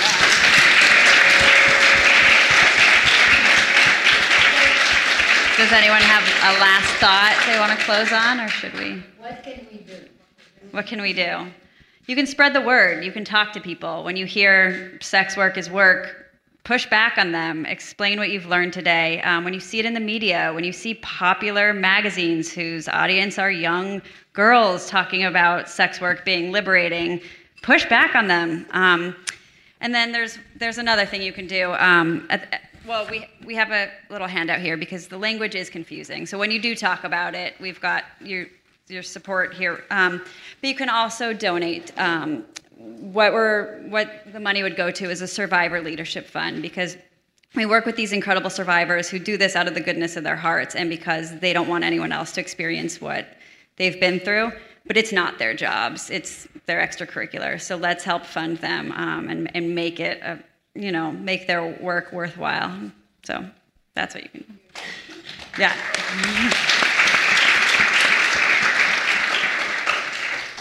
I just want to say um, that it can seem like an unpopular thing to advocate for at first, but as someone who has been protesting back and backlash for this exact thing, it's really not that bad. Yeah. Yeah, Amy had her show protested and is still here, so thank you. Thank you for using your voice. Are we do what are, should we do questions? Yeah. I would like say something. Yeah, please. Uh, two things I want to say is uh, first of all, for me, one of the things that really opened my eyes is um, sex industry is such a huge, huge industry. And the reason why it is such a huge industry is because the inventory is free. They don't pay for the inventory. If you are se- uh, if you are a drug dealer, you have to buy the drugs and sell it. You don't buy this inventory, and it's replenishable. So if you think about that way, it's just so horrible. I think it's a very good way to to think it.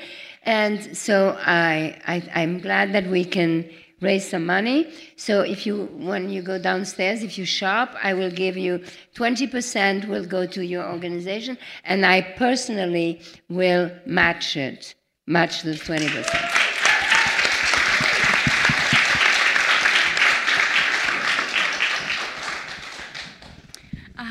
Sorry, my English is not very well, but I, I'm going to try to do it.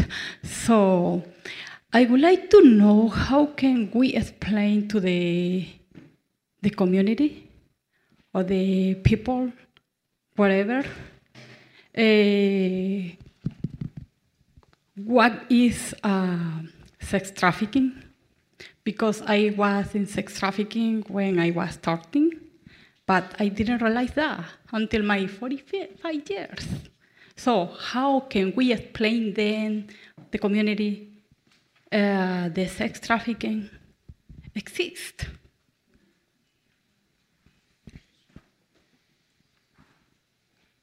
I mean, I think it's really critical to know it's it's much more pervasive than anyone thinks. I mean, again, I'm based in Washington D.C., um, and I can just give you an idea that one of the you know few organizations serving trafficked youth um, is currently serving 70 kids with another 23 on the wait list and this is with all the existing laws against trafficking against you know exploitation of minors against child rape and statutory rape um, all these laws on the books and we're still consistently at capacity. So again you know what would happen if we were to suddenly repeal all these laws? Obviously it would it would go up. And so um, i think you also raise an important point that most of the survivors that i've ever worked with didn't self-identify as traffic. You know, some of those realizations come later in life when, um, you know, uh, they're exposed to some other type of services, or um, you know, maybe it's through. Um, a, you know, a domestic violence scenario or some other type of scenario where they realize that exploitation that's not uncommon. Um, but I think it, it's really important to know that it, it seems like um, a, a really crazy issue, but it's much more pervasive than I think any of us really realize.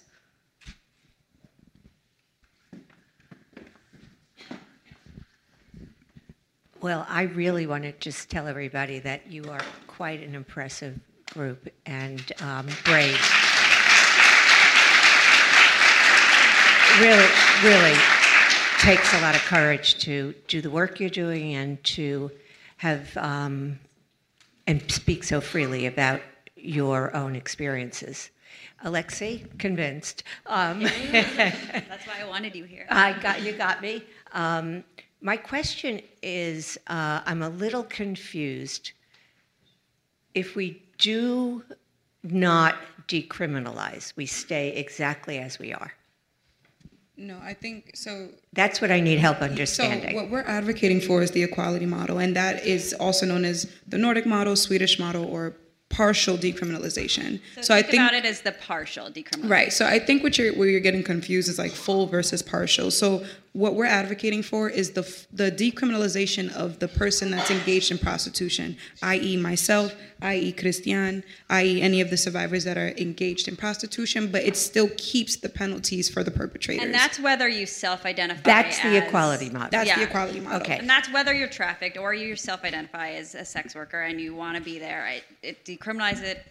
Decriminalizes the sex trade for the people who are bought and sold in Right. prostitution, regardless. So for the women and also the men who are are become victims, um, talk to me about um, how we can, what we can do that will give them alternative lifestyles if they think that this is something that they have to do to put food on the table, take care of their kids, pick them up from school. It, helped me understand because we are not, unfortunately, in some ways, or very fortunately in others, we're not Scandinavian. Um, we are a very, we're a bunch of mutts, but, uh, but, and it's different. It's just different in this crazy, wild, yeah, So, world um, we live in. So thank you. We aren't Scandinavian, but we can still uh, match those ideals. And we actually, we were, a lot of us were advocating with the New York City Council, and the New York City Council decided to allocate funding for us to create a comprehensive social service center, um, which will co locate medical services, legal services, um, therapeutic clinical services you know everything that you might need in one location and we're working on um, you know bring renovating that location right now. Now this is a you know these centers actually were pioneered by sweden. This is one of the key components that they said you need to implement if you're going to implement the equality model. And so we're working on bringing that for the first time to the united states right now. It'll be opening in a month and it's called the empower center. Good for you all And just to quickly add to that, I think that's one of the other really critical components of the equality model uh, and the partial decriminalization approach because it recognizes and debunks the notion of prostitution as a legitimate job. Um, part of what you'll see with these legislative proposals that seek to just fully decriminalize the sex trade is that there are no services, right? Because why would you provide services to help people out of a legitimate profession? So I think this is why um, you know, all of us really advocate for the equality model, which is the decriminalization of those engaged in prostitution, coupled with vital services, resources, exit strategies, uh, and as well as you know sealing and expunging their criminal records so that they can actually exit the industry, access housing, jobs, and other opportunities. But if you legitimize prostitution as work, um, there's no incentive to help people out of it, and it also sets a really dangerous precedent down the line uh, in terms of you know are we then ready to deny poor women unemployment benefits for turning down a job opening at a brothel. So I think we have to be really, um, you know, genuine about is this a job like any other, and feel confident debunking that. How close are we to? Hi, congratulations to everybody. Um, Sheila Maloney from the CUNY School of Journalism. I'm from Ireland, where we have the equality model in place. And yeah, uh, great. Thanks to the thanks to the great work of an activist whom I'm sure you've heard of, Rachel Moran. Um, I was just wondering because I was in Amsterdam recently myself, actually, and uh, I was shocked. I've been there before, but I was shocked to see that there are actually prostitution museums there now. So you can actually go. Yeah, it's unbelievable. And uh, you have like former prostitutes who are retired who take you around and explain, and the whole thing is so sanitized and so normalized. And I was just wondering, how do you go about um, countering that myth of normalization? Can I? I think the very, very first thing. Oh, I think the very first thing that you can do is not use the term sex work, right? So that I think we we hear every day and all of us sort of cringe when we hear it because that term alone exists for the purposes of sanitizing the industry. Because when we start calling it what it is, which is monetized uh, penetration, right? When we start calling it what it is, which is um, paid rape, rape that you can pay for with a credit card, then people start to like you know, they take a step back, right? And um, a, a, brief history on that term itself. It was created by um, people who had interest in promoting prostitution because they were gain- they were gaining economically from prostitution. In other words, literal sex traffickers created the word sex work. So that right there is the first thing that you can do because again, once we take that term away, we can start talking about it for what it is. And the other dangerous part about that term is because um, when we start talking about labor laws and we start talking about unionizing, um, those are all workers' rights. So, are we going to entertain the notion of unionizing brothels? Absolutely not, right? So that term invites a host of, uh, of things. It's like a giant can of worms that, again, we hear every single day, but have to like peacefully nuclear, nuclear, you know, um, what's the word, neutralize, so that we can continue and have an honest conversation. So that right there is one place to start. All right, I think we can take one more question, and then everyone will stick around, and, and you can have. Can I just say one more thing? Yeah. there's powerful people in this room, and it, it's an election year, so if you have a politician in your mix have this be something that, Yeah. that, you know. And local politics really matters in this Yeah. issue. Can you talk about who are the sponsors? Oh, yeah. Here, or who are the sponsors of this criminalization bill? Of the decriminalization bill, it's Dick Gottfried, who's the um, assemblyman right here in Chelsea.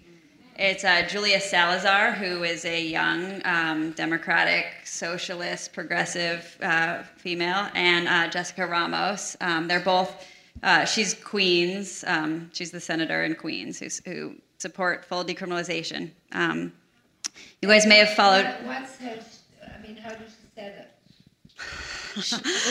uh, can I can I say the Gottfried quote? Please do we were at a meeting with the sponsors of this bill, and Dick Gottfried, who um, who who authored it, said. Now, say you have a, a white Hollywood exec and he's got a black housekeeper and he asks her for sexual services. Um, what's the difference between that and cleaning his toilet when she doesn't want to do either? I could tell them the differences. So that was uh, Dick Gottfried, and then um, Julia. No, I'm sorry, Jessica, Jessica Ramos. My favorite quote of my entire life is, um, Um, and you know, it's going to be a bit vulgar, so pardon my French. But she said buying is legal and fucking is legal, so buying fucking should be legal. That was her logic to justify a legislation. So these that are would- our elected folks here in New York. So think about that when you go to the polls. Yeah, what's his worst? The- and yeah, so so there was a you might have followed the Queens district attorney's race um, that that happened over the summer, um, but there was a a candidate who ran on a pro sex work platform completely without um, really understanding the ramifications of what that would do to to Queens and New York. So um, the, the sponsors of our bill are um, Tremaine Wright uh, in the Assembly and Liz Krueger in the Senate. Um, two incredibly powerful women who are authoring our equality model legislation and will help us get it, hopefully get it through. Oh, great.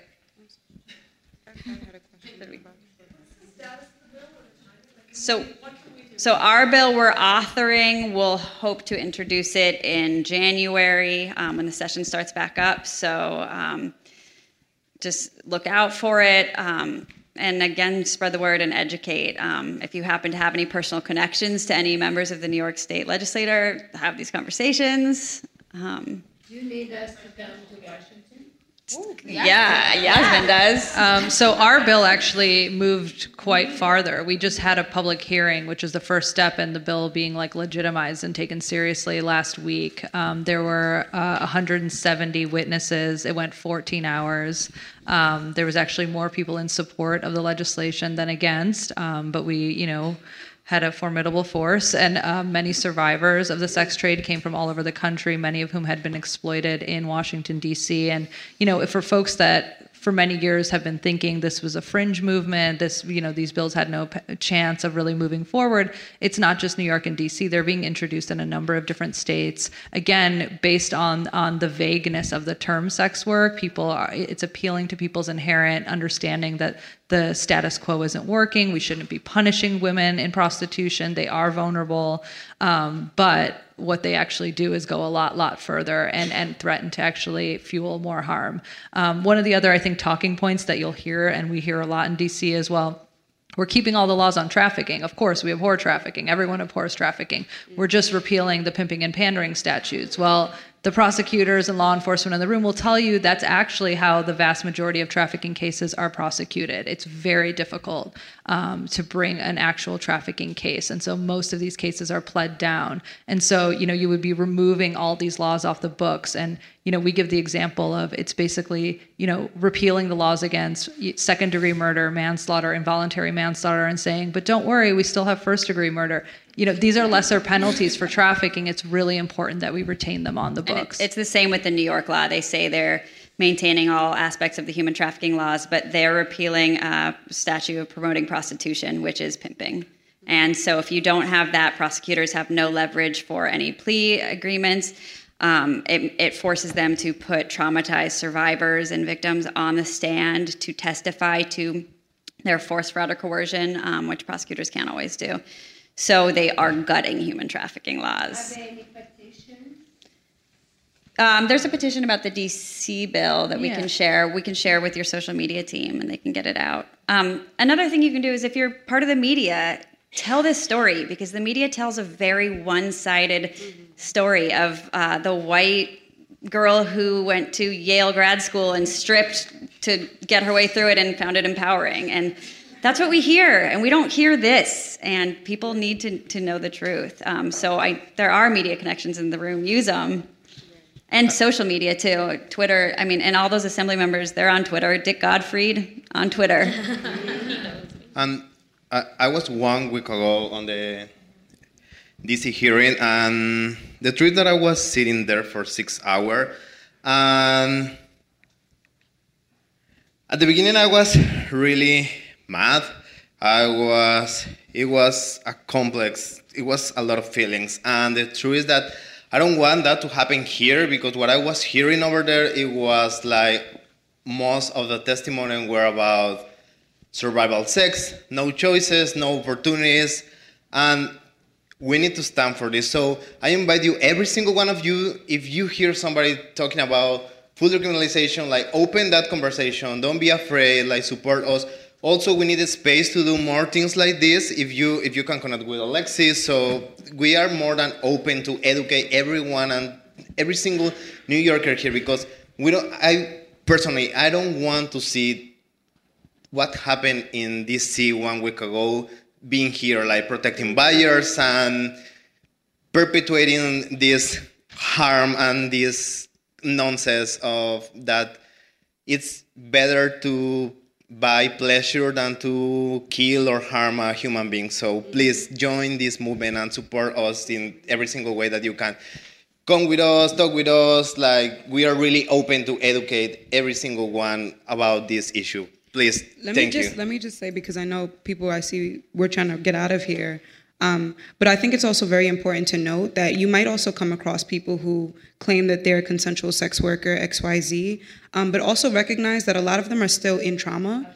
Um, and I can attest personally that while I when, when you're in trauma, especially in prostitution, a lot of times you have to find a way to justify your trauma in order to get through it. And I remember a time when I was 16 and I was in the life that I told myself that this was empowerment and liberation so that I can get through another sex buyer so that I can continue to go to another hotel room and make sure that I can keep my sanity. So you might come across somebody who's chanting, chanting, tan- chanting consensuality, um, but still hasn't processed their own trauma. So don't just take the narrative at face value. I love to say that it's the same story, different narrative when it comes to both sides of the divide. Um, so just recognize, going back to those ideas of systemic oppression, that we're all suffering the same um, traumas and abuses. One may have a pimp, one may not. Um, but the oppressions are still the same. And a lot of people haven't fully grasped um, what their trauma looks like and where it comes from. So you might come across somebody that's like pro sex work, pro sex work. But if you actually talk to them one on one and ask them about, well, their day to day, you'll find out that many of those people that are chanting pro sex work have got into prostitution when they were under 18 a lot of times because they were suffering of um, suffering from the effects of systemic oppression. So just keep that in mind when you come across somebody who's holding a, red umbrella and saying that this is work.